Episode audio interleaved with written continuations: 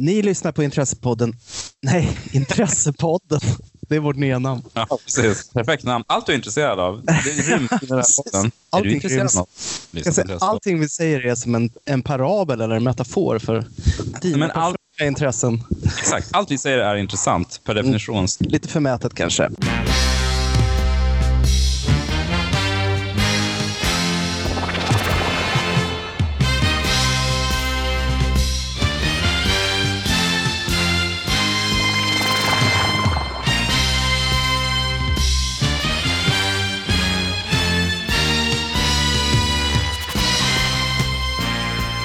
Ni lyssnar på Intresseklubben Antecknar, en podcast om film. Jag heter Jesper Viking och med mig via Skype är... Är Per Strand.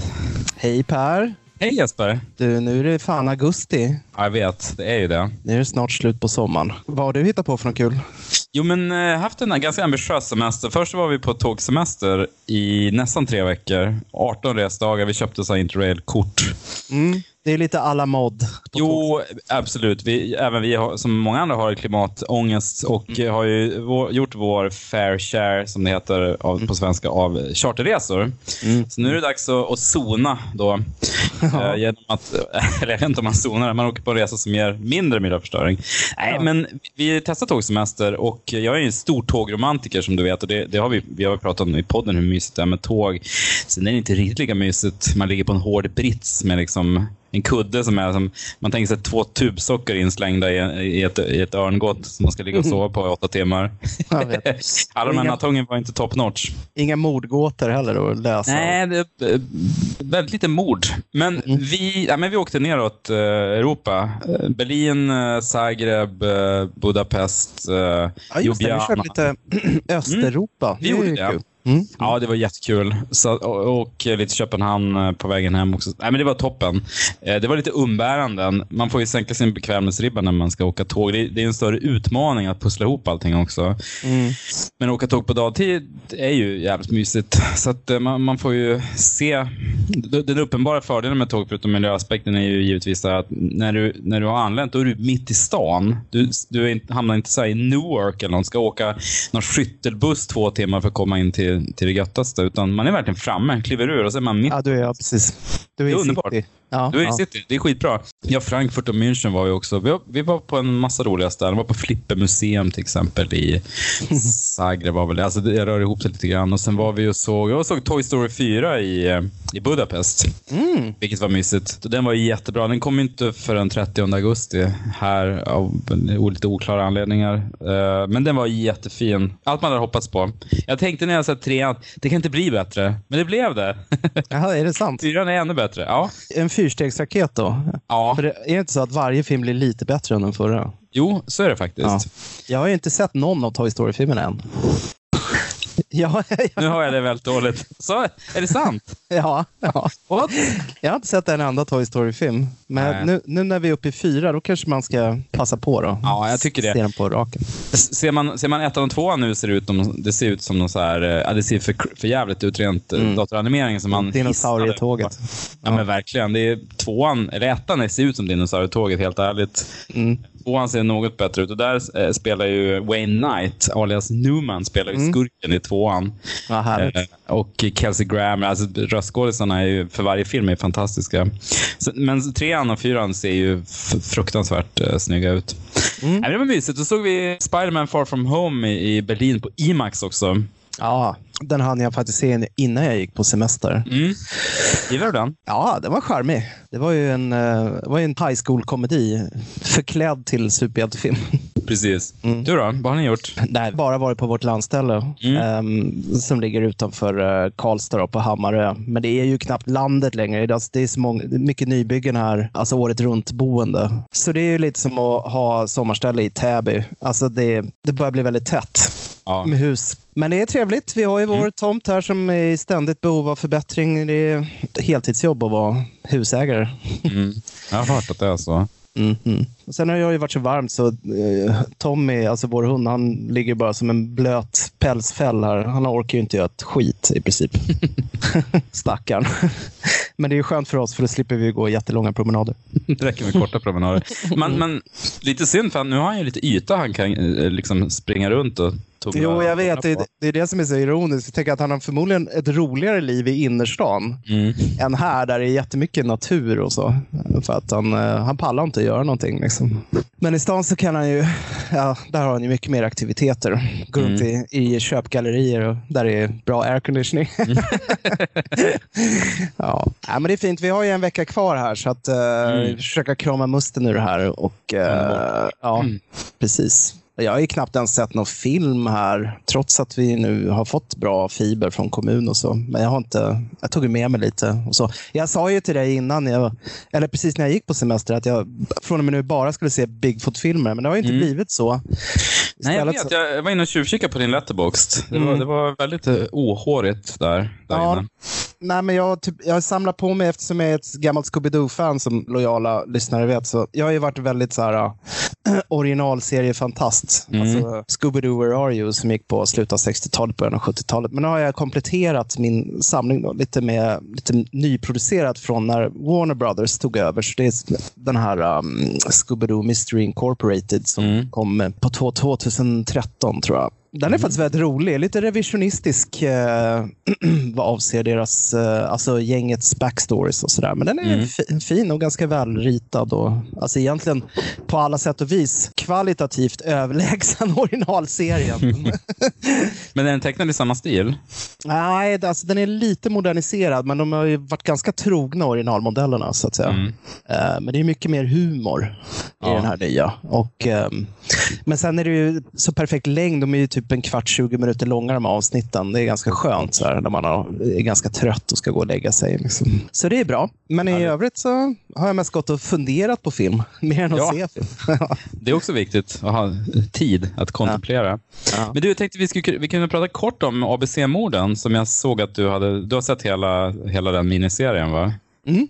Vi började se, först, vi såg första avsnittet häromkvällen så vi har inte sett hela. Men jag tyckte det, började ganska lovande. Det är liksom en ny take på Hercule Poirot-figuren. Det bygger väl på, är det sista boken som Agatha Christie skrev om Poirot? Mm, Jag är osäker på det faktiskt. Så osäker. jävla många. Men Mm. Alltså det är ju en ganska fin grej. BBC One har ju nu gjort en Agatha Christie special, jag tror det är fem jular i rad. De brukar släppa dem på juldagen och sen så går de under fram till eh, mellandagarna. Och det har ju hittills varit standalone historier, I, inte med någon av hennes större protagonister, alltså som Poirot eller eh, Miss Marple eller eh, vad de nu heter, Harley Quinn och de här. Mm. Utan, men det här, så det här var det första Poirot-äventyret och det, jag var ju jävligt skeptisk för jag såg trailern just med John Malkovich och man vet Ja. ju hans, hans um, fäbless för eh, ganska överdrivna dialekter. Vi har ju pratat mycket om hans eh, ryska i Rounders. Ja, Så ja. vad, vad, vad ska han göra liksom med, med belgisk brytning? Man, Mm. man bävar lite innan, men han, han gör det ganska diskret. Ja, jag tycker han gör det fint. Det är nedtonat och det är very pronunciated. Mm. Alltså långsamt. Så han är egentligen den kanske som är lättast att höra. alltså Mm. förstå vad han säger. Det kan vara lite, de är ju uppe i norra England så det är mycket Mm. Yorkshire-dialekt och sånt där. Det kan vara lite ogenomträngligt för, Mm för en eh, ja, men gemene svensk. Men eh, nej, jag tycker den, den är fin. Den är, de har ju använt en manusförfattare som heter eh, Sarah Phelps. Hon har skrivit manuset till alla de här och hon tar sig ganska stora friheter egentligen med, med Christies uh, förlagor. Emellanåt har hon väl till och med bytt ut uh, gärningsmannen. Eh, Mm. Men hon är ju, gjorde sig ett namn som en mångårig uh, manussmed för EastEnders, den här Ja, såpan. Så att hon kan ju ett och annat om intrig, så att säga. Och jag tycker hon gör ett toppjobb. Alltså, Mm. det, känns bra. Liksom. Jag har ju bara sett första avsnittet, men, så det, det förändras väl. Men taken här är att eh, det nya kan man väl säga är ju att Poirot har blivit lite åren och hans, hans stjärnglans har falnat och han är inte lika Mm. känd som han är längre. Han, han möter direkt uh, avoghet och motstånd mot polisen, från polisens sida. Mm. Plus att det här är 1933, så det, det börjar gro så fascistiska stämningar i Mm. England också. Ja. Så, så, att han blir illa behandlad som, så som varande utlänning. Så att det är inte den här, inte än i alla fall, dit vi har kommit, den här överlägsna eh, Poirot, utan en ganska sorglig figur som försöker behålla sin värdighet. Ja, det är precis. Det är inte det här småputtriga herrgårdsmyset där han går runt bland societeten och är liksom någon sorts eh, lekfarbror. Utan är ju, han är ju som du säger eh, passé och um, bortglömd och ja. kanske till, till och med föraktad. Framförallt av poliskåren som känner att de har blivit uh, förlöjligade av honom mm. många år. Och sen så har de ju gett honom en ny backstory som uh, inte kom, mm. mm. kommer från uh, romanerna. Men som är lite av en... Det blir, ja, det blir en stor twist på slutet. Som, oh, spännande. Mm. Ja, men de vill väl liksom lyfta fram lite varför han har blivit som han är. För att Poirot är ju egentligen en, allt annat än en sympatisk person. Han är ju väldigt egenkär och oh, han är pe pedant och fåfäng och snobbig. Mm. Och mm. ganska komplex figur ja, egentligen men ändå med ett sånt enormt rättspatos. Och det är en stor del också av originalböckerna, alltså just att han är katolik, vilket mm. spelar en stor roll såklart i uh, när man bor i England som är liksom angliska kyrkan. Och, mm de tittar ju ganska snett på katolikerna och har gjort det historiskt mm. väldigt länge. Nej, men uh, kolla klart på den. Den är ja, smarrig. Jag ger en tummen upp. Härligt. Den finns på Simor för alla som är sugna. Ja, gör den det? Det var ju kul. Ja. men den ploppade in där för någon vecka sedan. Det var så jag upptäckte den. För jag kände inte till den här serien innan. Fint. Men du, ja? innan vi går vidare till uh, huvudnumret så att säga då måste vi tacka lite nya patrons. Det ska vi verkligen göra. Och nu är det så att jag har varit lite slarvig här med att bocka i vilka som har blivit tackade eller ej. Eftersom jag var lite arbetstrött här i juni, juli. Så att om man får sitt namn uppläst igen, då får man bara vara glad åt det. Att ja, det blir en bonusuppläsning helt enkelt. Nämnd två gånger. Men jag, jag vill tacka från botten av mitt hjärta Martin Tillqvist, Johan Gustafsson, Mikael Ström, Martin, David Boyard, Joakim Elofsson, Viktor Lager, Isak Hammar och slutligen Fredrik Frank. Mm. Tack ska ni ha. Stort tack. Vi är otroligt glada för ert stöd. Ja, det känns också härligt att vi nu har börjat producera kanske lite mer material just för patrons. Ja, men vi har ju kommit igång kan man ju säga. Vi har ju släppt eh, två stycken nu bara i sommar. Precis. Dels en filmmusikspecialare och sen igår kväll släppte vi ju också en eh, specialpodd om filmåret 1989. Mm, det var kul. Mm, det var riktigt kul att prata om faktiskt. Vi, mm. pratade om, vi gick igenom året och, och listade våra favoriter. Mäktigt filmår och um, ett program eller ett avsnitt som har mottagits väl faktiskt än så ja. länge. Ja, det är skoj. Men om man inte är Patreon, hur gör man för att få lyssna på de här då? Nej, alltså då går man in på sin um, dator och så, så knappar man in icapodcast.se mm. i sitt browserfönster och då kommer man till vår Patreon-sida. Mm. Och där kan man välja att betala 5 dollar i månaden och då får man tillgång till allt vårt uh, Patreon-exklusiva material. Mm. Eller ska man välja 10 dollar, då får man även önska en film då, som, som uh, vi pratar om i ett Precis. framtida avsnitt. Och det är ju alla Patreon, både kommande och hittillsvarande, så, så det börjar bli ett fint litet bibliotek av Patreon-specialare där. kan vara bra att veta om man uh, känner längt av att höra lite filmdiskussion mm. så här, under sensommaren. Men du, Per, Ja. Vet du vad som... Eh, Sabba inte min bra segway här nu. Nej, nu kör vi. Vet du vad som frodas i värmen? Nej. Ondska. Ah, va? Ja. Att sommaren är inte bara pepparmössa, brassestolar och, och sollotion och långa dagar på stranden? Och GB-glass. Nej. GB-glass, nej. Det är också mord och ond bråd död. Uff. Och uh, diverse monstrositeter. Läskigt. Och det tänkte vi ha som tema idag. Delvis apropå filmen Midsommar som vi mm. båda har sett och som kom upp i början av juli var det va? Precis, det är både midsommar och sen ett litet önskemål från Kristoffer Ahlström som är friend of the podcast sedan länge. Mm. Han ville ha lite tips på mysiga sommarskräckisar.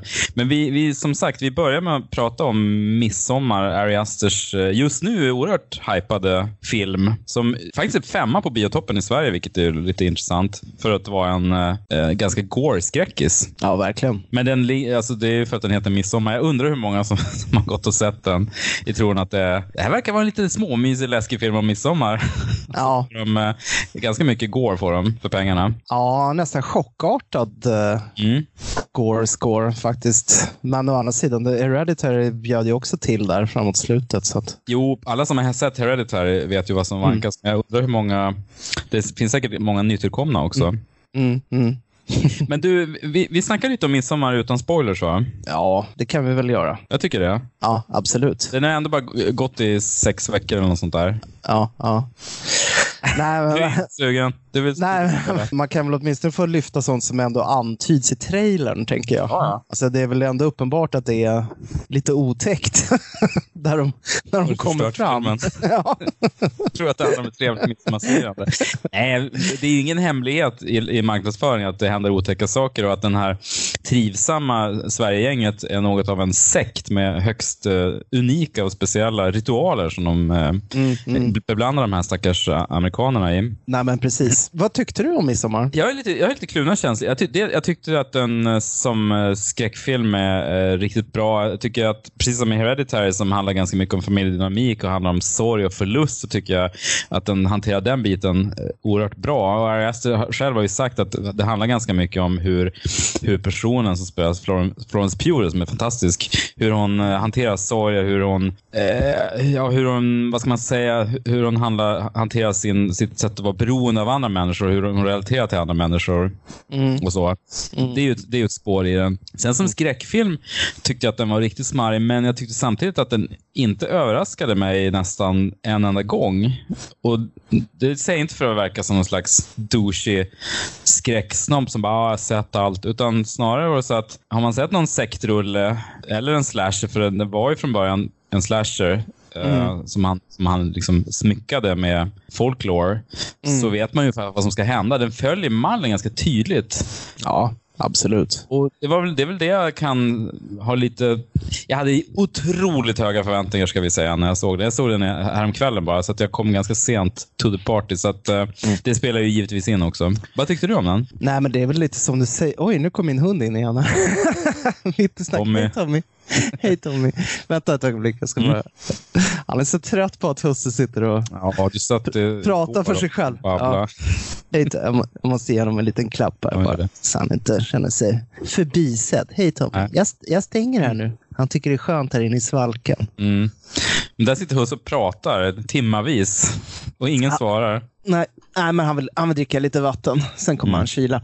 Nej, men alltså, jag håller med dig. Den, är ju, den bjuder ju verkligen inte på några överraskningar. Så här, man, man är ju hela tiden i jämna steg så att säga med berättelsen. Men det var ju samma sak i um, Hereditary egentligen. Att det balanserar på någon sorts knivsägg mellan skräck och humor hela tiden. Mm. Och Det framträder ju kanske tydligare i den här filmen. Det fanns ju många scener i, i Midsommar där man också märkte hur biopubliken blev så här, uh, osäker på hur de skulle reagera. Ja, absolut. Alltså, våga, får man skratta åt det här? Mm. Eller ska vi ta det på allvar? Och så? Mm.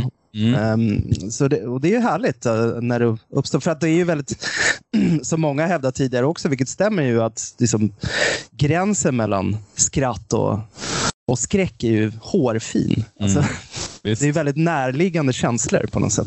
Det var många fniss i salongen när jag såg den också. Dels åt att den har en del ganska absurda inslag och liksom medvetet roliga scener som bara är, särskilt mot slutet. Det finns ju en särskild scen som är väldigt, väldigt rolig. Ehm, I ett, i ett visst hus och en, en viss ritual pågår som är Ja. jätterolig. Men sen också, eftersom det blir så fruktansvärt skruvat och brutalt så börjar folk fnissa av, av obehag eller osäkerhet för att det är svårt att, alltså det, är, det är så mycket som händer. Ja. Det är too much hela tiden. Så att, eh, nej, det, det fanns ju som du säger gn- gnuttor av eh, skoj Hereditary, men den var ju så otroligt mörk och kvävande. Här finns det ju verkligen eh, medvetet inlagda roliga inslag. Mm. Precis som du Ja. säger. Mm. Ja, men verkligen. Och det, ja, jag tycker ju väldigt mycket om det. Och sen om man bortser bara från... Alltså jag har ju min sedvanliga käpphäst. eh, Det är ju att jag tycker filmer är för långa. Mm. Man känner så här, men vi, vi har förstått det här nu. Vi förstår den här uh, situationen, så vi behöver inte dröja här. Mm. Det skulle vara. Men han är ju, får man komma ihåg att det här är ju bara hans andra film. Så Ja, att, eh, menar, men han provar sig fram fortfarande. Han, Jo. Kommer att, att slipa ner där vartefter. Ja men verkligen. Jag tycker det som imponerade mig var ju mycket formmässigt hur han, hur han berättar. Jag tänkte på att det är, jag vet inte om du tänkte på det, det är ganska få, få närbilder på svenskarna, de sektmedlemmarna. Mm. Det är några, det är några liksom centrala scener där man får se folk i närbild. Annars var det idel helbilder hela tiden, så jag känner mig redan där liksom desorienterad. Mm. De eh, flyter och, ihop lite också. Ja, men precis, de gör ju det. Ja. Ja. och sen längre fram i filmen så har de ju ibland subtilt och in, ibland inte så subtilt har de ju gått in och gjort ansikten liksom, så att ansikten flyter ut och blir groteska. Men man ser det inte uppenbart. Det, det, det, det, är för att de ofta är liksom i någon slags rus i filmen. Ja, man, man får intrycket att de, de blir liksom smygdrogade konstant. Ja, precis. Ja, de har saker i maten. Ja, ja, men verkligen. Och sen gillar jag också, i Hereditary var det ju mycket med det här dockskåpet som de håller på med. Och jag tycker mm. det kändes som att han uh, kommer tillbaka till den här stora sovsalen som, som uh, filmas mm. väldigt snyggt i, både liksom i sidled och man, man får bra känsla för rummet där, där i. Liksom. Det känns också som ett dockskåp där han stoppar mm. in figurer som det händer läskiga saker med. Ingmar Bergman-eskt. Mm. En, en rollfigur heter ju Ingmar också, vilket är ja. en uppenbar hyllning. Ja. Gamla Ingo. Mm. Det var fint. Ja, det är fint. Ja, men bara inledningen när det är som en sån här um, gammal uh, teaterridå som på typ Drottningholmsteatern som skjuts isär mm. i, i inledningen av filmen. Känns också väldigt så här, ja. som en liten Bergman-nick. Smarrigt.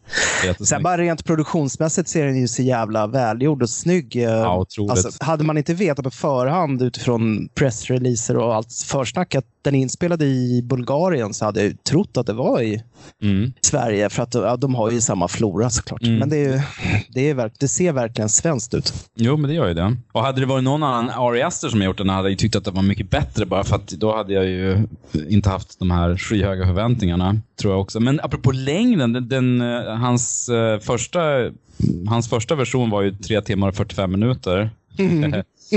liksom klippt och klar. Så, så att, sen klippte han ju ner den, men det, det snackas ju. Han gjorde ju en sån här Ask Me Anything på Reddit uh, för några, några veckor sedan. Och där säger jag att han håller på med en Directors Cut som ska vara tre timmar lång. Men jag skulle nog hävda att jag hellre skulle se den långa versionen för att uh, när man tänker tillbaka på filmen så det är ju tydligen är det flera ceremonier som, som är bortklippta helt för att de, den blev, filmen blev för lång. Mm. Tror jag ändå att det skulle... Jag håller med dig att den är lite stillastående här och var. Precis, särskilt som man Åskådaren ligger hela tiden ett steg före mm. eh, Huvudrollsinnehavarna. Ja. Precis, precis som du sa. Precis som i en, precis som i en klassisk slasher egentligen. Ja. Eh, och Det gör ju att man kan bli lite otålig. Men å andra sidan skulle jag väldigt gärna vilja se mer av det här världsbyggandet eh, som man håller på med. För det märks precis som i Hereditary att han lagt ner mycket research på att hitta på de här runorna och sederna. Det är som ett sammelsurium av en massa olika influenser. Ja, och ändå inte så här allt för uh, långsökt. Alltså, jag fick aldrig känslan av att det här är, det här är liksom absurt och det här har ju ingenting med oss att göra. Utan det, jag tyckte det mesta var ganska förankrat i gammal folktro, vidskepelse och sånt där, ritualer som vi fortfarande håller på med egentligen. Nej, men sånt här som vi tycker är oförlöjligt, som att lägga sju sorters växter under kudden mm. och sitta vid Precis. långa bord och dricka snaps och bli fulla och, och sådär. Ja, ja. Äta rutten fisk. Det är ju sånt ja. vi gör. Ja. Det är fina svenska gamla seder. Det är inget ja. konstigt med det klart som korvspad att man ska göra det. Nej, men det. Jag ser verkligen fram emot vad han uh, kommer bjuda på härnäst. Ja, det ska bli så otroligt kul att följa hans, uh, hans karriär. Det, det, är kul och han är en sån fruktansvärt filmnörd också. Mm. Uh, varje gång han ombeds lista sina favoritfilmer så är han så här, ah, jag glömmer jättemånga, men här kommer några. Så, så kommer han lista på så 30 filmer. Vilket är mäktigt. han, på Reddit listar han både Roy Andersson och Ruben Östlund, vilket är kul. Mm, han har lite koll på svensk film också. Gött. Men mm. du, äh, ska vi gå vidare till våra ja, men det gör vi. läskiga sommarfilmer? Det tycker jag vi gör. Jag har ju listat några filmer. Det är ju, många av dem är ju egentligen inte regelrätta skräckfilmer på något sätt. Utan jag har ju försökt välja filmer som där eh, någon sorts ondskefullt beteende utspelar sig i, eh, i samband med eh, värme. Mm. Sommarhetta. Precis. Vilket eh, jag vet inte om jag kanske gjorde det svårare för mig själv. För att det är som vi konstaterade tidigare, vill man lyfta så här sommarskräckisar då kan man ju bara typ ta upp alla slasherfilmer som någonsin har Jo. gjorts. Det princip. finns ju många lägerrullar, som, Ja. som sagt. Ja. Valfri fredag den på kollot. 13. Mm, mm. Utom åttan då, som är på Manhattan. Eh, Det är inte... ja, det är inte på sommaren va? Nej, den pratade vi om i, i eh, 1989-podden för övrigt. Jag Mm. tror inte det utspelas på sommaren. Jag minns inte riktigt. Fint eh, internetmem också. Jag tror det är någon så här klipp från när han går, eh, när det står ett gäng punkare på Ja, Times Square där med, precis. med sin bandare som man bara kliver rakt igenom. Mm. Nej, men Jason X är ju kanske inte heller på sommaren, va? Den är ute i rymden. Just det.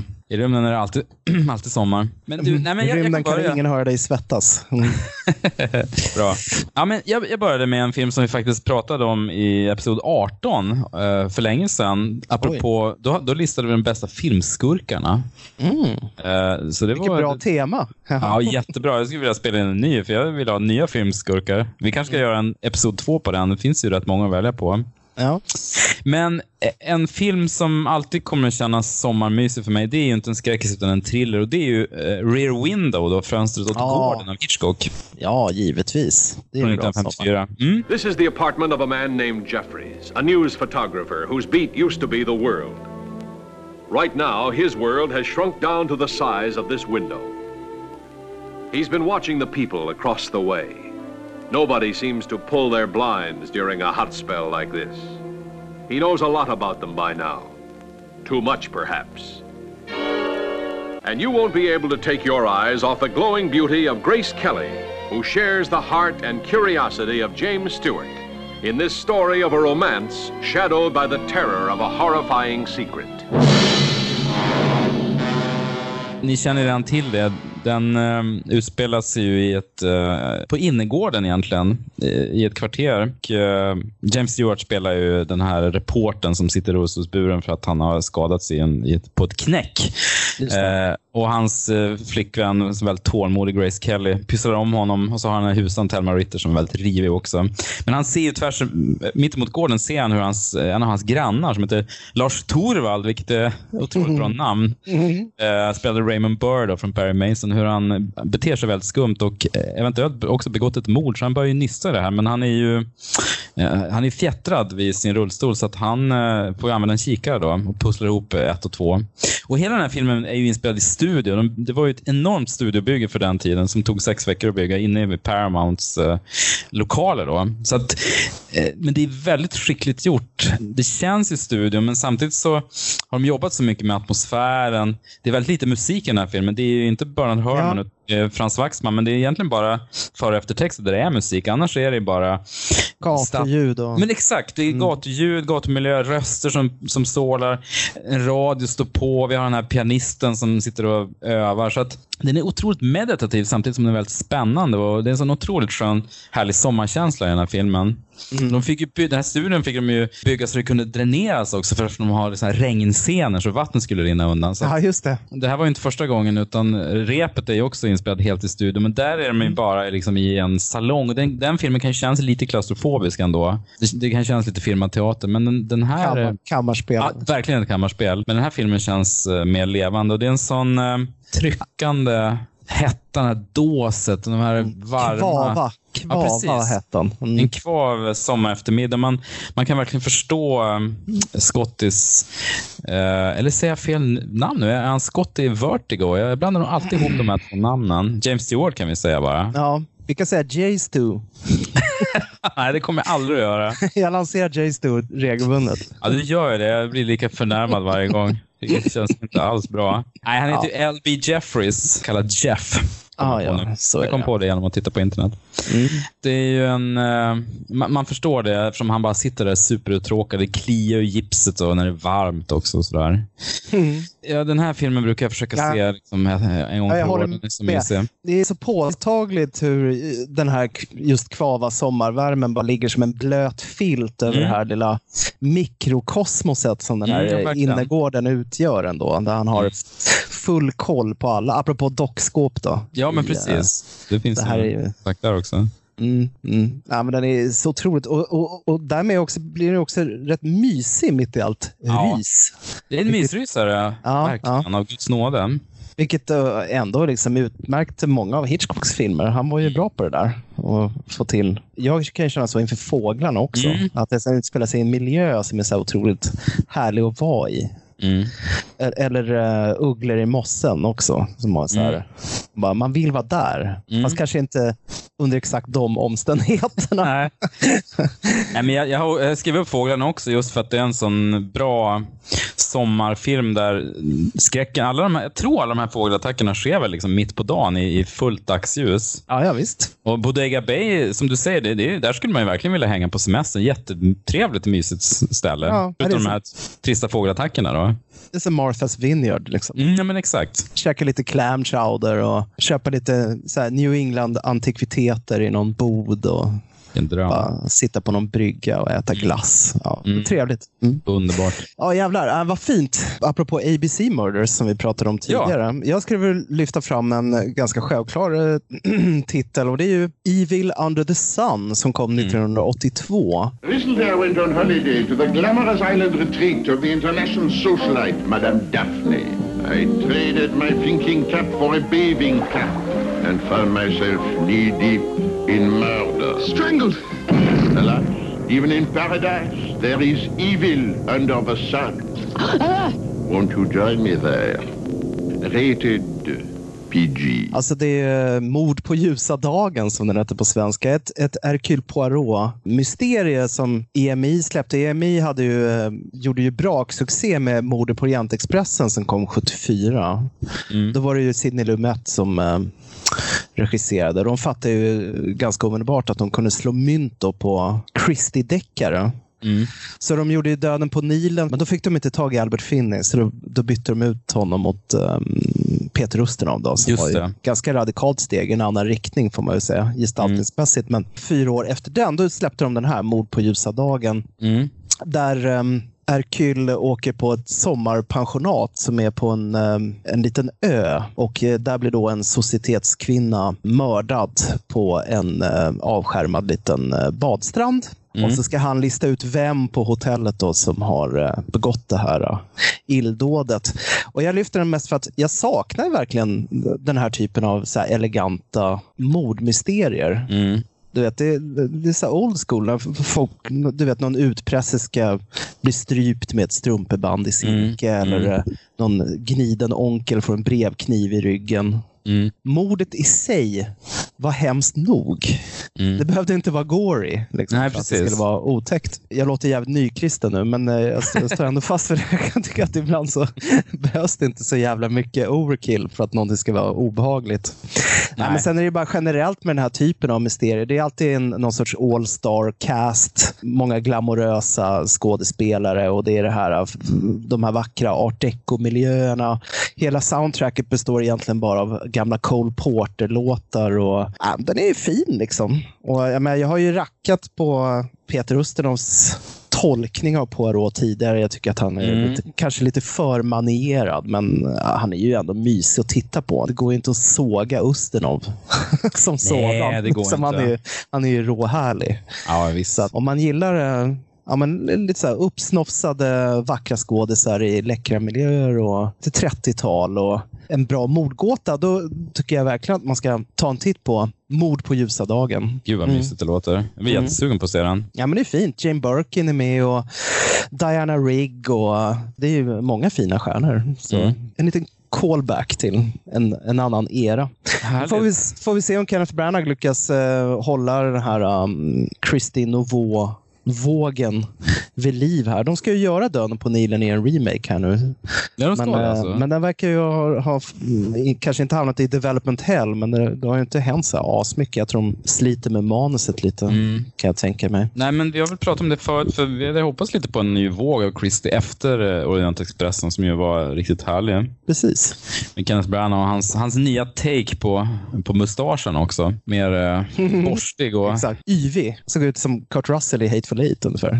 Ja, just med samma version. Äh, men jag kommer att tänka på det roliga med Döden på Nilen, alltså originalversionen då, från, från uh, 78. Var ju, där var det också jät, jättemycket härliga skådisar. Mia Farrow och min personliga favorit när jag växte upp, Simon McCorkindale. Jag tyckte han hade så roligt efternamn.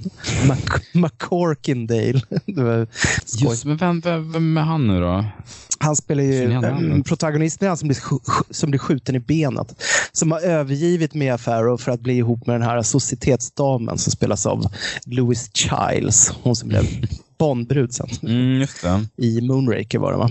Mm, det var det. Han är en eh, sån här... Jag googlar honom, fuskar lite, mm. kollar lite. En sorts ja, han var med i Falcon Crest. Ja, ja precis. Han var en fattigmansversion av Michael York. Ja, precis. De är ganska lika varandra. Mm, mm. Evil Under the Sun. Det är min första rekommendation. Mm. Mycket bra. Den finns eh, på iTunes. Eh, ja, kul. Och strömma, ser jag nu. Bra. Jag, jag förflyttar mig till eh, det amerikanska, eh, inte västern, men landsbygden, eh, mitten på 50-talet i en eh, väldigt udda film som jag bara sett en, en enda gång som heter The Reflecting Skin. Oj. Ja. Av Philip Ridley. Har du sett den? Nej, det har jag inte gjort. Vad spännande. Are you a scarecrow, son? No. I was hoping you were. We'll be seeing you. Would you like that? Every time you make your ma cry, you kill an angel. I make my ma cry all the time. Sometimes I just look at her and she cries. Any vampires around these parts, Pa? Wouldn't be at all surprised. Tell me, how old do you think I am? 50? Oh, no, I'm older than that. I'm 200 years old.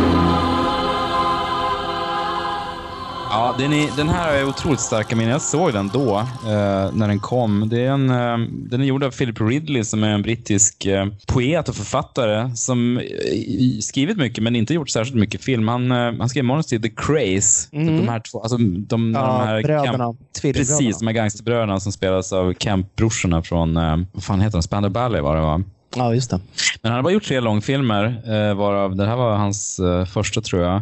Det handlar om en åttaårig pojke som växer upp liksom, eh, mitt ute på vischan. Um, i en av de tidiga scenerna så han och hans kompisar har ett prank där de liksom har ett sugrör och blåser upp en slags groda så den blir sprickfärdig. Och sen mm. ligger den på lurpass och när någon går förbi där då skjuter de slangbällar på den som bara exploderar upp i ansiktet på dem. Jätteäcklig scen.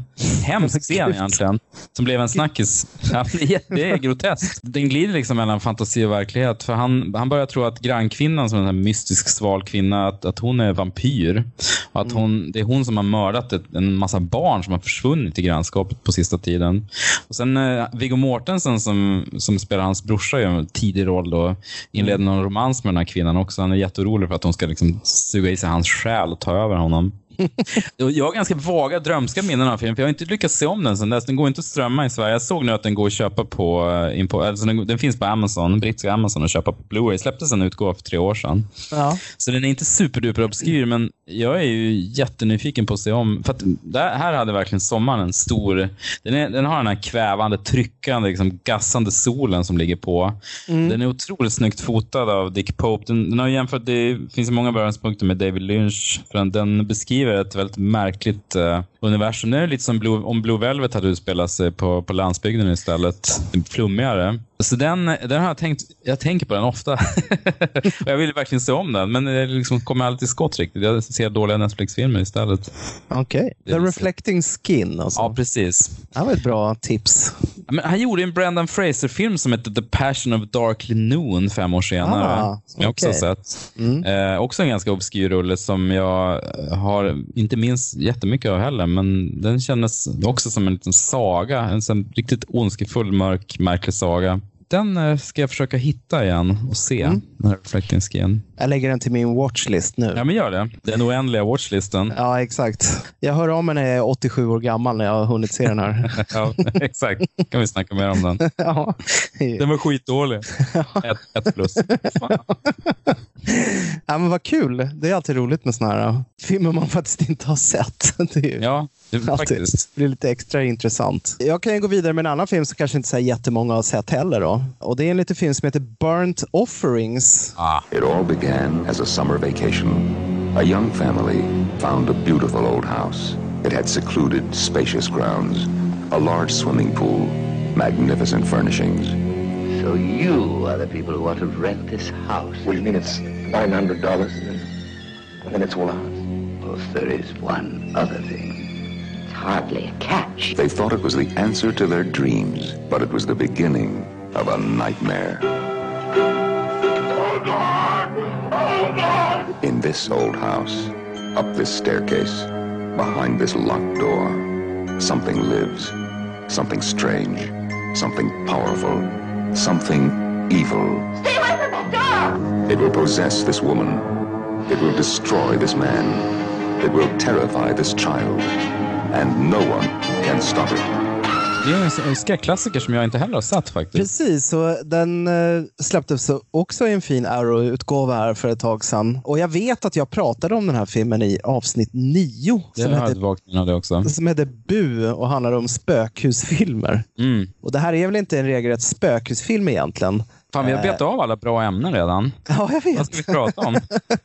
Hur är rundgång här? Ja. Tematiken. Nej, men den är regisserad av Dan Curtis, han alltså, som stod bakom den här uh, kultförklarade dag-tv-såpan om den här vampyren som hette Dark Shadows som Tim Burton gjorde en Just det. filmatisering av med uh, Johnny Depp då, givetvis. Mm. Den var rätt bra ändå. Den Var det? filmen. Ja, jag, har aldrig, jag såg Nej, den aldrig. jag, jag hade, har aldrig sett någonting av tv-serien. Uh, tyckte filmen var alltså, förvånansvärt bra. Då hade man ju sänkt alla förväntningar på, på Tim Burton i det laget. Och sen gjorde han den här filmen Portmanteauskräckisen Trilogy of Terror. Som jag vet, Mm. jag, jag använde något klipp, det var Karen Black-film. När, han, Mm. som, när hon blir jagad av den här uh, pygmé-dockan. Som, jag tror jag hade den på Stockholms filmquiz någon gång. Jätteroligt klipp Oerhört alltså. obskyrt klipp. Sen framförallt, då, kanske mest känt för alla, då, han gjorde ju Krigets vindar med Pug Ja, Henry. Ja, Det var Dan Curtis. okej. Det här är ju också med Karen Black i huvudrollen och Oliver Reed. De Mm, spelar ett, ett, ett gift par från eh, New York som söker ett eh, sommarställe till ett rimligt pris. Och då ehm, har de då hittat via annons ett fantastiskt ehm, hus, en, en herrgård ute på landet som dock är väldigt förfallet. Dit de kommer med sin son och ehm, Oliver Reeds eh, moster, eller faster tror jag det är, som spelas av Betty Davis. Mm. Hon eh, kör ju sedvanligt säker stil såklart. Såklart. Och de får hyra det här huset över sommaren till så här vrakpris på villkor att ehm, paret som bor där har en, en gammal mor som bor uppe på vinden. Och de måste, de måste ge henne tre mål mat om dagen. Men hon vill helst inte bli störd under några omständigheter så det är egentligen bara att lämna brickan utanför dörren. Mm. Och det här tycker ju Oliver Reed är sådär. Men eh, Karen Black tycker, hon blir så förälskad i huset så hon tycker att Nej, men det, det är väl lugnt, jag kan ta hand om det. Liksom. Så de flyttar in där och upptäcker ganska snart att det sker en massa Eh, ja, lite obehagliga saker. Det sker olyckor och folk eh, reagerar kanske lite extra hårt mot varandra. Sakta men säkert i takt med de dåliga vibbarna och de små eh, olyckorna så blir eh, huset finare och finare och blommorna blommar och blir vackra igen. Och det är som att huset i sig lever på någon sorts negativ energi. Mm, intressant. Väldigt obehaglig, jag skulle säga en, en elak film. Det finns en väldigt så här, illasinnad och otrevlig stämning i den som gör att man liksom hela tiden sitter och skruvar på sig. Och det bidrar ju såklart att Karen Black och Oliver Reed nästan medvetet kastar, för det är ju två egentligen ganska oberäkneliga skådisar Mm. som aldrig riktigt vet vad de kommer göra för utspel. Men, Nej, det är lite wildcards över dem. ja, men här är de väldigt sammanhållna och det i sig skapar ju väldigt en spänd stämning. Att, när ska de flippa ur? Sen kan det vara värt att nämna också att huset i sig är ju en ganska ja, frekvent använd statist i många filmer. Dunsmuir House heter det, det kan man kolla upp på nätet. Det var bland annat begravningsbyrån i Phantasm-filmerna. Som Mhm. stort vitt vackert hus. Och även eh, prominent visat i sista akten av So I married an axe murderer med Mike Myers och Nancy Travis. Eller En brud på hugget som den heter på svenska, vilket jag tycker Herregud. ändå är värt ett omnämnande som en av de bättre svenska titlarna. Ja, det är, den svenska titeln är mycket, mycket bättre än själva filmen. Ja, Kommer du, ihåg, kommer du ihåg de här scenerna när han, han, han kör sina fri jazz-improvisationer på den här ja klubben? Han ska vara så beatnik-poet. Ja, för, för, Ja, det är obehagligt. jobbigt, jobbigt minne. Jag vill helst inte tänka på det. Ja, jävlar. Nej, så Burnt Offerings ehm, finns åtminstone att köpa på DVD, vet jag. I en väldigt fin utgåva. Så att, eh, den, den tycker jag absolut att man ska titta på. Ja, de- Den här är en sån film som har... eh, Jag vet att du har nämnt den, så har jag haft den i, i top of mind ett tag. Eller tänkt på den ganska länge, att jag vill försöka få tag på och se den här jäveln. Den, eh, den, jag kollar vad du vill, den går inte att strömma i Sverige, men man får köpa den på någon smarrig Blu-ray-utgåva istället. Vet du vad den heter på svenska förresten? Nej, Hyreskontrakt med döden. Det är också en bra svensk titel. Ja, det är ruggigt bra. Ljuvligt. Ja. Vad har du Jag, på? jag tar en liten skräckis nu. Eh, Inspirerad av eh, de här två temana i midsommar. Dels eh, sekttematiken och sen det här med att ha det, allt det läskiga händer liksom i fullt dagsljus. Tänkte jag prata lite grann om The Sacrament. Ty West skräckis från 2013. Har du sett den? Hmm? Here we are. Welcome to Eden Parish. You guys built all this? Father had a vision, and we built heaven here on earth. Who is father? He's the guy that started all of this. Can we speak with him at some point? He agreed to sit for an interview tonight at the gathering.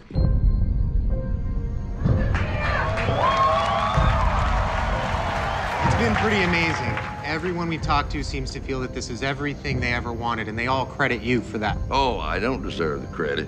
You come down here and I'll give you a place to live. I'll give you a job. I'll give you a bed. These people are my family, my children. And when you write this up, just know that you're dealing with their lives. Aren't those the guides? What are they doing with guns? You don't know what's really going on here. This place is not what it seems.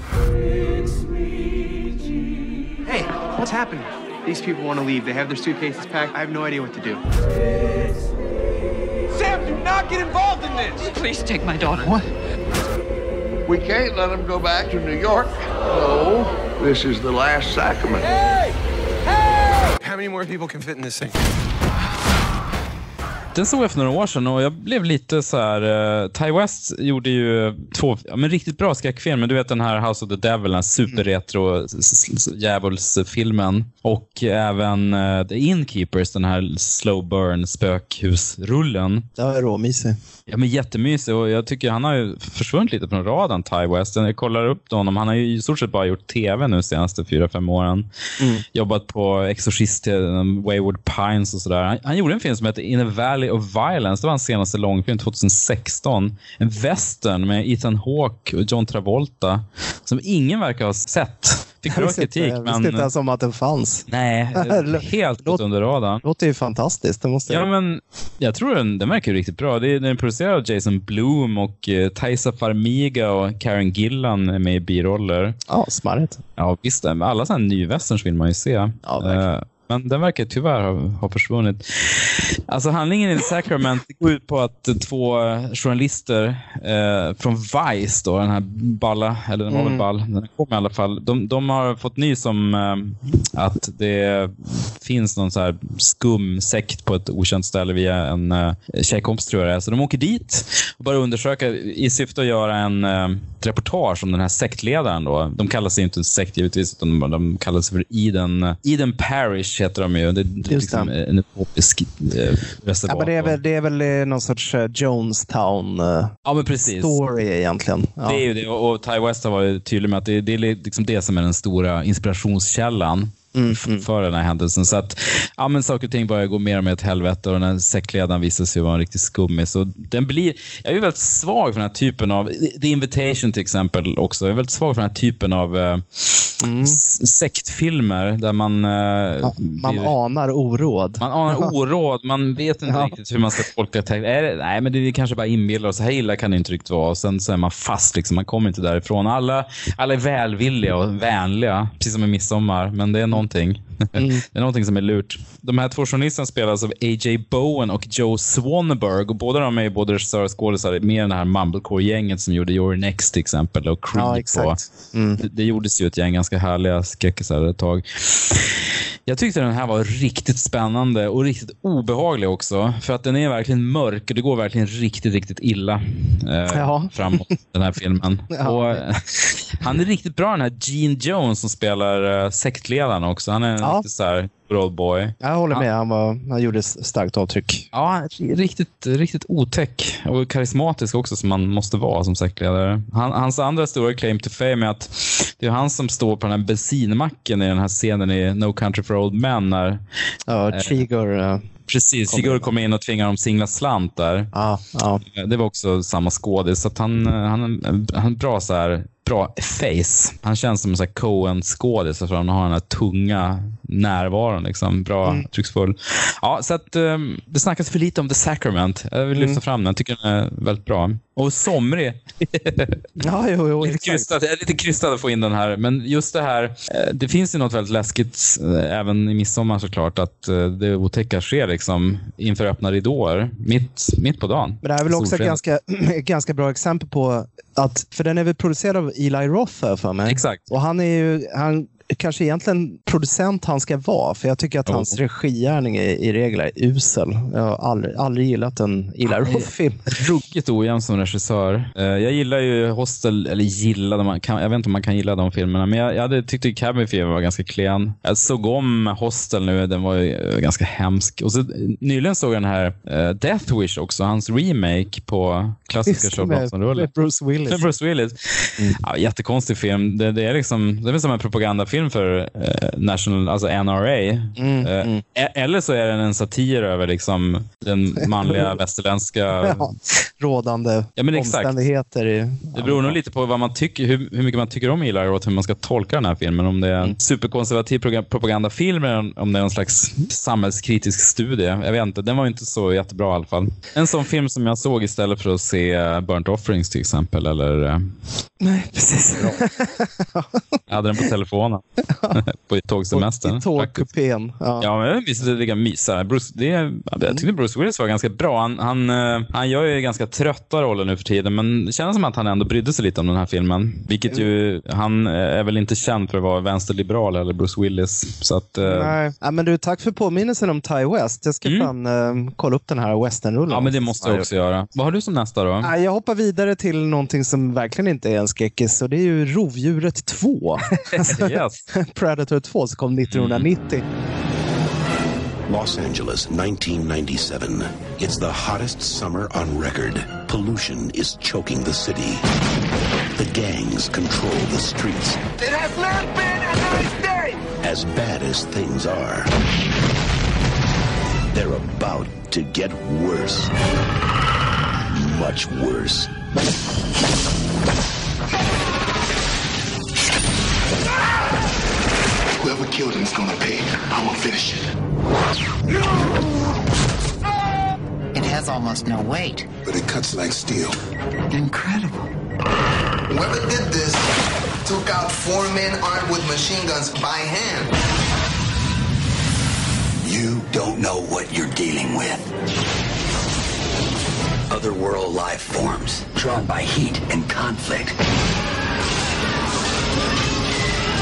He's on safari. Lions, tigers, the bears. Oh my. Och det är väl kanske den minst underskattade underskattade filmen i mannaminne. För att jag vet att i princip ingen person jag har träffat som har sett den, det här är anekdotisk bevisföring såklart, Ja, men det är den. Men ändå. tycker att den är dålig. Ändå så Nej. säger i princip alla att här, ja, det är synd att den är så sågad för den är faktiskt riktigt bra. Mm. Så att den har ju någon sorts rykte om sig att vara nersnackad, men ändå Mm. tycker alla att den är hyfsad. Ja. Vilket är ganska intressant. Den är regisserad av Stephen Hopkins och han har ju gjort många stoppskott. Det var väl Nightmare on Elm Street 5 då, The Dreams Child som vi Mm. snackade om i, eh, för den kom ju under Just det, ja. eh, 1989. Så den pratade vi om i vår Patreon-podd om filmåret 89. Sen så eh, gjorde han ju ehm, Judgment Night, minns du den? Ja, framförallt minns jag soundtracket där man skulle para ihop indie, in, liksom indieband med hiphoppare. Ja, exakt. Det, det, men det blev ju ja, det blev några rätt låt. Den här Ja, låten ja, med ja. Teenage Fan Club och Della Soul är ganska bra. Ja, och ja, några där är väl rätt okej ändå. Traveling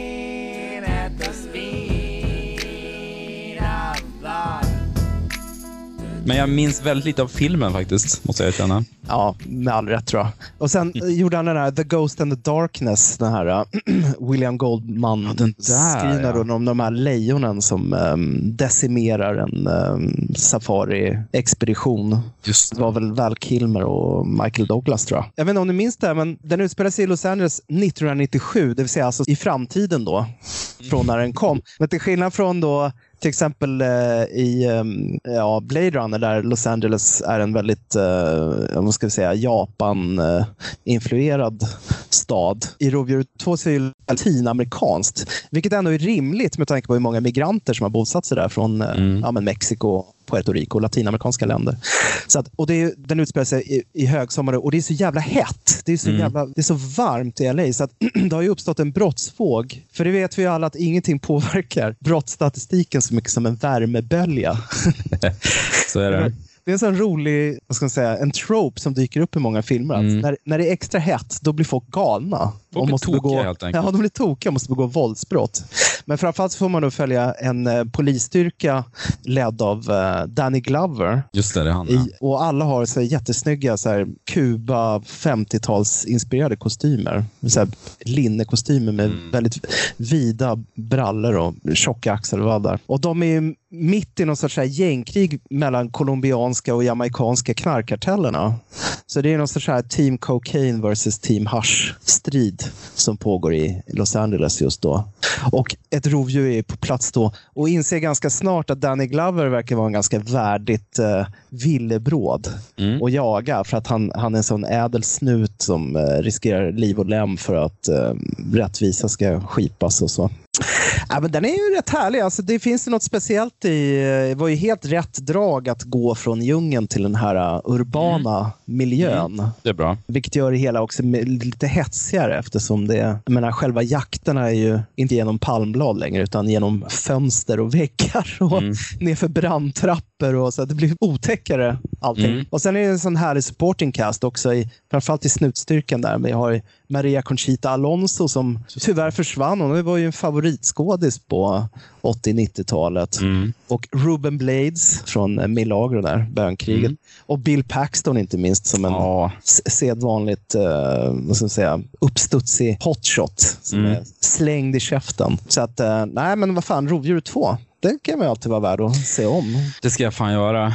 Mm. Eh, det var eh, några år sedan jag såg den också, så jag är lite sugen på att klämma den igen. Alltså det är fascinerande att den gjordes 90 och så ba- bara sju år framåt skulle världen se helt annorlunda ut. Mm, Det är, verkligen. Att, att, att de tog så korta skov framåt eh, Ja. i många av de här sci-fi-rullarna. Det är mycket safeare att ta, ta 80 år framåt eller något sånt. Men det känns ofta som en budgetfråga. Så här, att, ja, men det ska vara i framtiden, men vi har inte råd att göra så mycket. så att Vi säger att det är sju år framåt för då kan vi typ slänga på lite nya karosser på bilarna. Mm. Och så ser det lite framtid ut. Hitta på ett klädesplagg. Ja. Ja. men de kan ha kavaj utan slag eller någonting. Ja, Som precis. Aliens. En konstig skjortknäppning, någon krage Skjorta, som ja, är lite precis. udda. Ja. Då, då köper folk det. Ja, härligt. Mm. Jag kollade, den går att strömma överallt. Ja, Eh, det Rovdjur tror jag. 2. Den är, han får väl ändå anses som väldigt mainstream. Jo, jag tänkte gå till England faktiskt och ta en semesterrysare. Jag tänkte vi måste ändå ha en sån. Mm. Det finns ju ganska många sådana filmer, eh, apropå hostel också.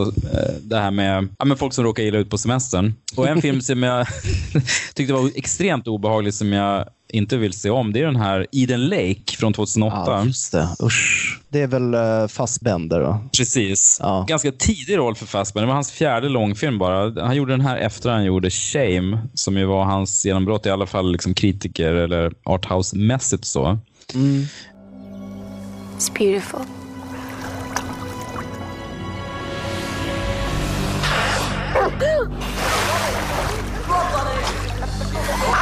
Why don't we just find another spot? I'm not going to be bullied away by a bunch of 12 year olds.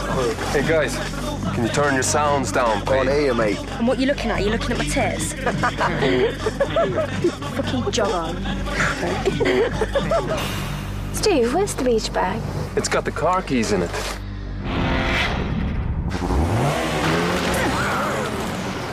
Den här filmen gjordes av en snubbe som heter James Watkins. Hans, hans Ja, andra- var det han? Ja, ja. Ja, precis. Han gjorde ju den här Woman in Black.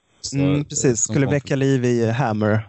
Ja, precis. bolaget Hammer igen. Det blev ingen riktigt sånt uppsving kanske som Nej. lite Dark Universe-varning på den, eh, den idén. Mm. Men den var ju rätt okej, kommer jag ihåg, Woman in Black. Ja, det var en solid uh, spökfilm, helt klart. Men det är ju Fassbender och så är det Kelly Riley som i alla fall jag så, såg senast i andra säsongen av True Detective som Vince Vaughns eh, tjej där.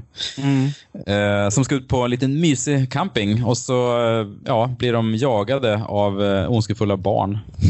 Ja. jag hade inte läst eh, termen hoodie horror, Nej. men den eh, myntades, jag vet inte om det var den här filmen som myntade men det, det, det har ju kommit en lite våg av läskiga barntrillers. Det, det spelar ju det här med eh, stad och landsbygd också, och liksom medelklassmänniskornas rädsla för de här barnen i förorterna med sina hoodies. De, som bränner bilar, snart kanske de till och med börjar stycka folk.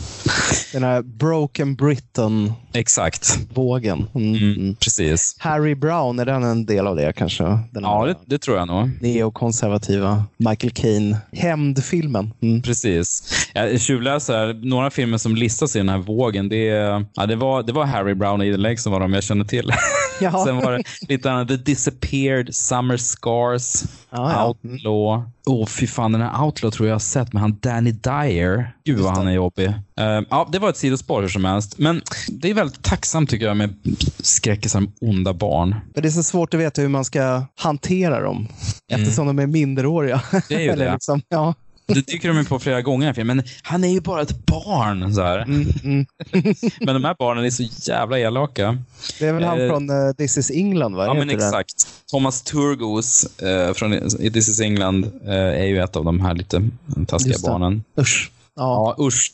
Det var en eh, semester som, eh, som gick lite åt pipan. Och den är ju jävligt mörk den här. Det är, slutet är ett av de mest skoningslösa jag har sett i en skräckis. Alltså jag får lite kalla kårar när jag tänker på det. Så hemskt. Så Ja. att, eh, jag, jag kommer aldrig återbesöka den här filmen, men det var Nej. en riktigt, riktigt härlig skräckupplevelse när jag såg den första gången. Den är ju ganska li, alltså, stämningsmässigt rätt lik Den sista färden som faktiskt Mm. också är en, en sommarondskefilm. Ja, Med de jo, här är stads, eh, eller de här ja, men, urbana männen som ska färdas eh, flottfärd då, i, uppe i i Appalacherna är det va? Tror det. Och blir utsatta för den eh, otroligt xenofobiska lokalbefolkningen som vill eh, sätta dit storstadstöntarna. Sta- Stadsbor ska inte ge sig ut på, på vision. Det kan Nej. aldrig sluta bra. Nej, de inkräktar. De gör ju det. De har inget där att göra. Nej, de har ingen respekt för Nej. eh, de seder och bruk som äger rum. Eh, Motorsågsmassakern är väl ett av dem. Det är också en väldigt härlig sommar. Ja, sommarfilm. absolut. Och eh, vad heter den? Sudden Comfort med Ja, alltså, precis. Hill-rullen. Mm. Samma tematik också. Mm. Ja, men, ja, Eden Lake är, men jag tog, si- Sista färden är också en sån här film som man ogärna ser om. Nej, Det, det räcker med någon gång i decenniet kanske, sådär, om man ska Ja. påminna sig. Det räcker ganska gott. Ja, vad fint. Ja. Men du, jag tänker ta upp en, Eh, ja det här är ju faktiskt en skräckfilm, men det är inte en hel film så jag kör en liten fuling här. Men du vet Creepshow 2? Ja. Som kom 1987. alltså originalet kom ju 82. Det var ju George A. Romero som hade eh, skrev alltså screenplay på Stephen. Kings eh, stories. De kanske jobbade tillsammans rent av på den, om jag inte minns fel. Jag det var, det var originalskrivna grejer för filmen. Romero regisserade. Nu var det uppföljaren kom fem år senare. Det var ju Michael Gornick som fotade första Creepshow. Då. Nu fick Mm. han, han chansen att regissera och det, det var med blandat resultat får man säga. Men det finns en episod i den här uh, antologiskräcksen som heter Flotten. Alltså The Raft. Maybe you don't get out much. Oh, this is crazy. Come on. It's not so bad once you're in. Or maybe you just have other things on your mind. But few like movies that will keep you stuck to your chair. Stephen King and George Romero have conjured up an all-new Creepshow just for you. Creepshow 2. I mean, what is it? I'm gonna swim for it right now. So don't just sit there.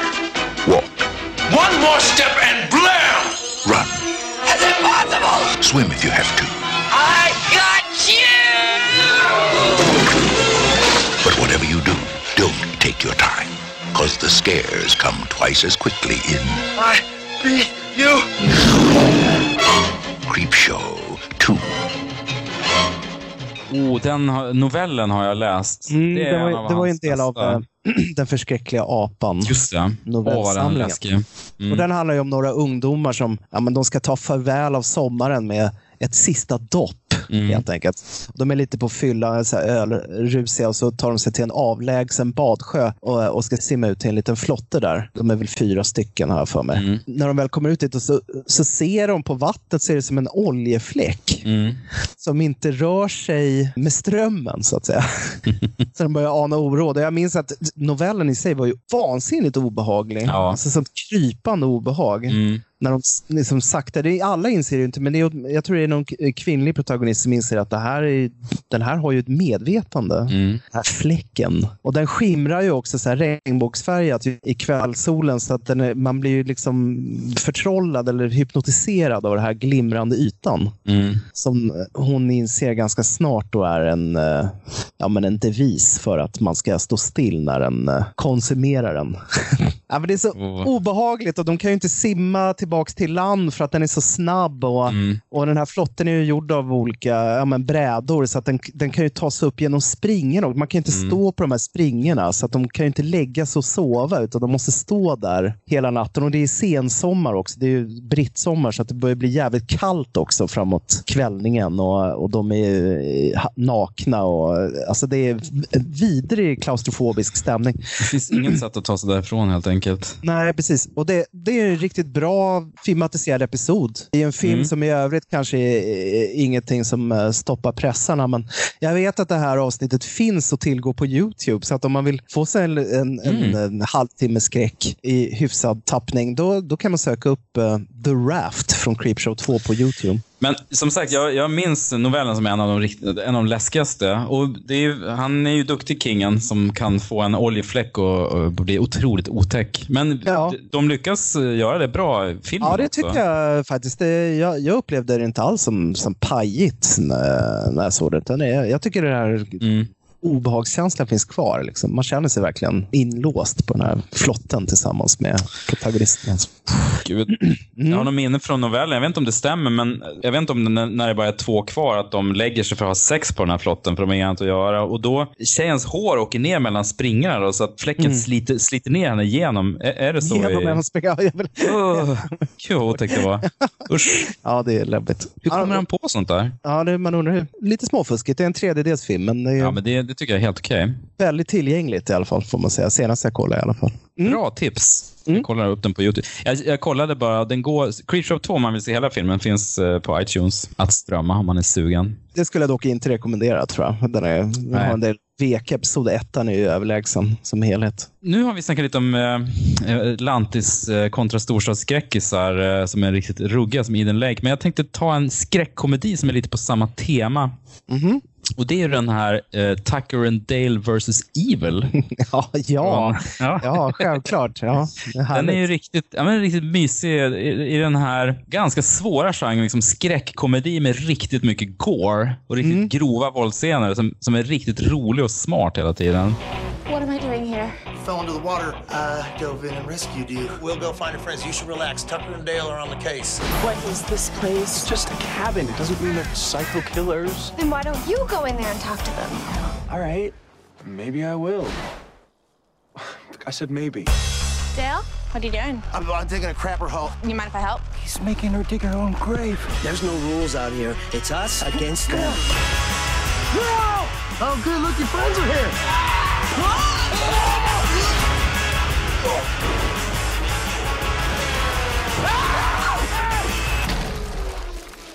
Are you okay?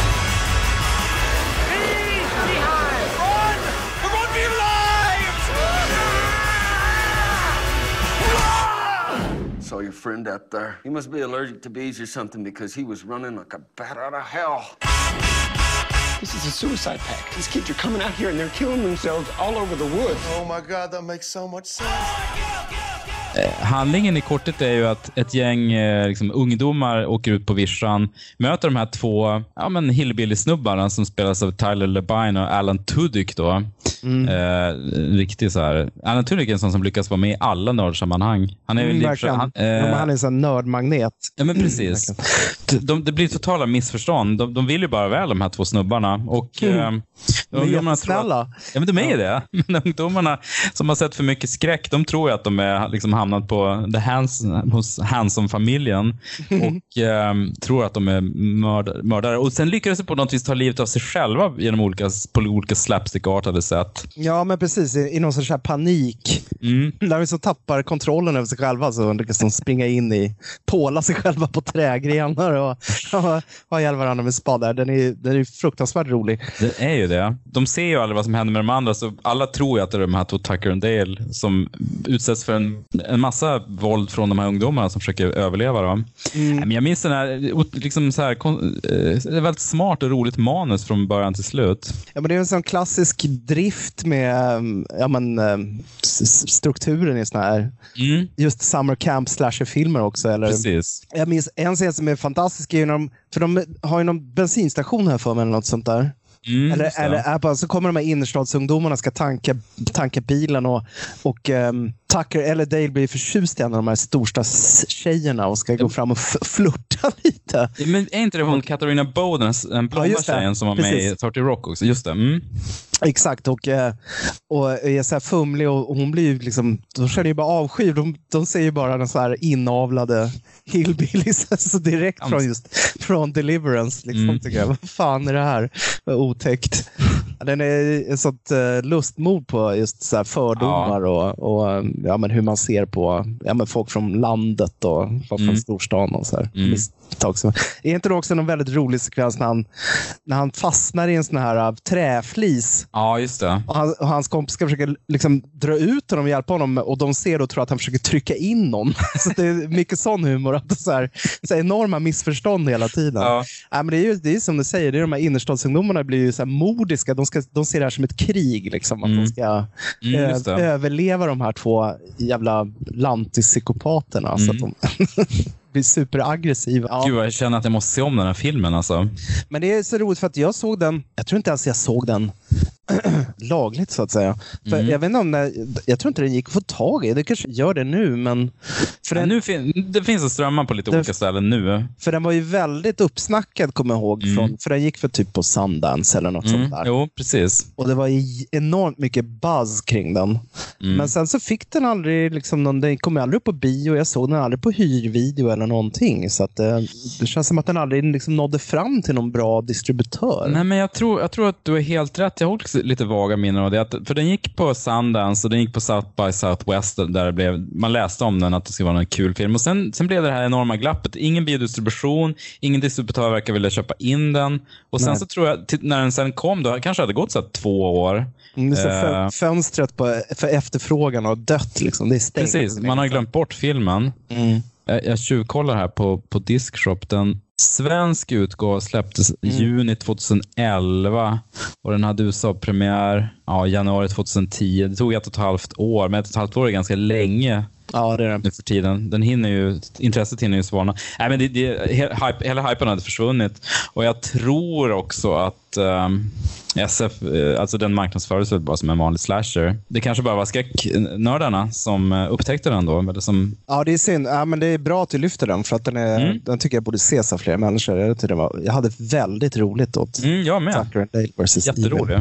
Mm. Skönt också att få in något lite uppsluppet efter all den här tunga ångesten. Ja, som jag har bara haft ångestfilmer på min lista, förutom Rear Window. Så att, eh, bra.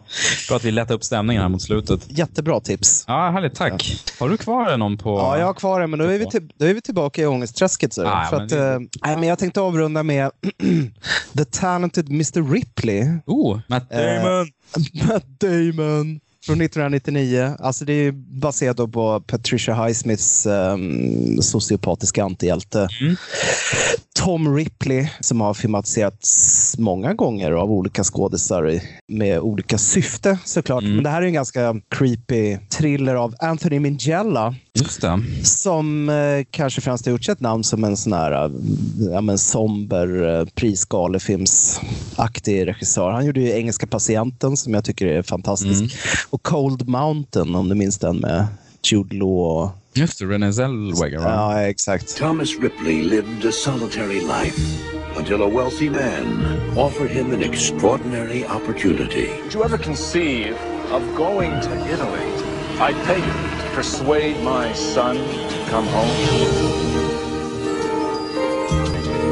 Dickie Greenleaf? It's Tom. Tom Ripley. We were at Princeton together. How do you do? You're so white. Did you ever see a guy so white, Marge? You know, you should come and have lunch with us. Now, he's in a world he always dreamed of. No, I like him. Marge, you like everybody. Marge, you like everybody. If you're not home by 7 o'clock, Tom and I are running off together.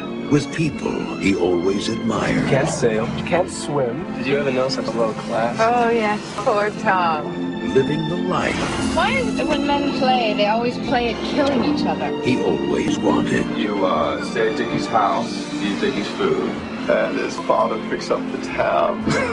Det här handlar om en ung Tom Ripley. Som, han blir ju anlitad av en skeppsmagnat att resa till Europa och jaga tag i den här äh, knösens son som eh, är nere och bara slösar pengar på italienska rivieran.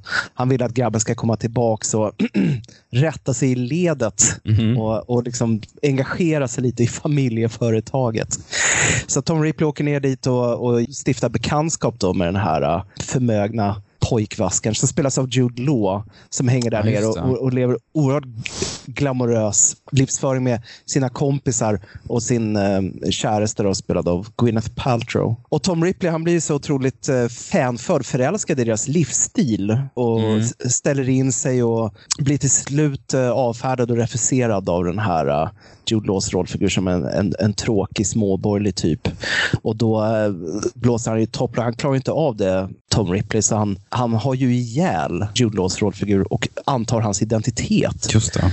effektivt. Så att han kan fortsätta leva den här härliga eh, livsstilen. Men blir hela tiden då utsatt för alltså, människor som vet vem Jude Laws figur var och vem han är. Så att han, han måste hela tiden, han lever i ständig paranoia. Mm. Jag tycker det är en jävligt eh, effektiv film. Eh, Alltså, alltså delvis är det ju en krypande, stämningsfull thriller om bondfångeri, vilket alltid är rafflande. Ja, det är ju det. Om någon ska komma undan med någonting. Men det är också någon sorts betraktelse kring ja, men socialt utanförskap. Och, alltså Mm. inte, bara, inte bara klassmässigt utan även kring sexuell läggning. Alltså det finns mycket homoerotisk Mm. eh, nyans i, i eh, Matt Damons relation till Jude Law. Och eh, ja, men påföljande skam kring det då, såklart. Och behovet av att låtsas vara någonting man inte är. Vilket jag tror är en ganska allmängiltig känsla för de flesta människor. Att man vid någon tidpunkt i sitt liv åtminstone har försökt vara någonting eller framstå som någonting som man kanske inte riktigt är. För att, för att platsa in i ett visst sammanhang. Liksom. Det tycker jag filmen berör väldigt väl. Så eh, jag vill ändå lyfta den, för han är ju djupt manipulativ och obehaglig typ, Tom Ripley, men samtidigt väldigt mänsklig. Alltså, jag kan ju empatisera med honom på, på viss nivå också. Det här behovet av att vara delaktig och bli accepterad. Så den är eh, både otäck, spännande och eh, insiktsfull, skulle jag våga påstå. Jag är väldigt sugen på att se om den här nu. Jag, eller sitter och, jag sitter och kollar lite grann, jag funderar lite på...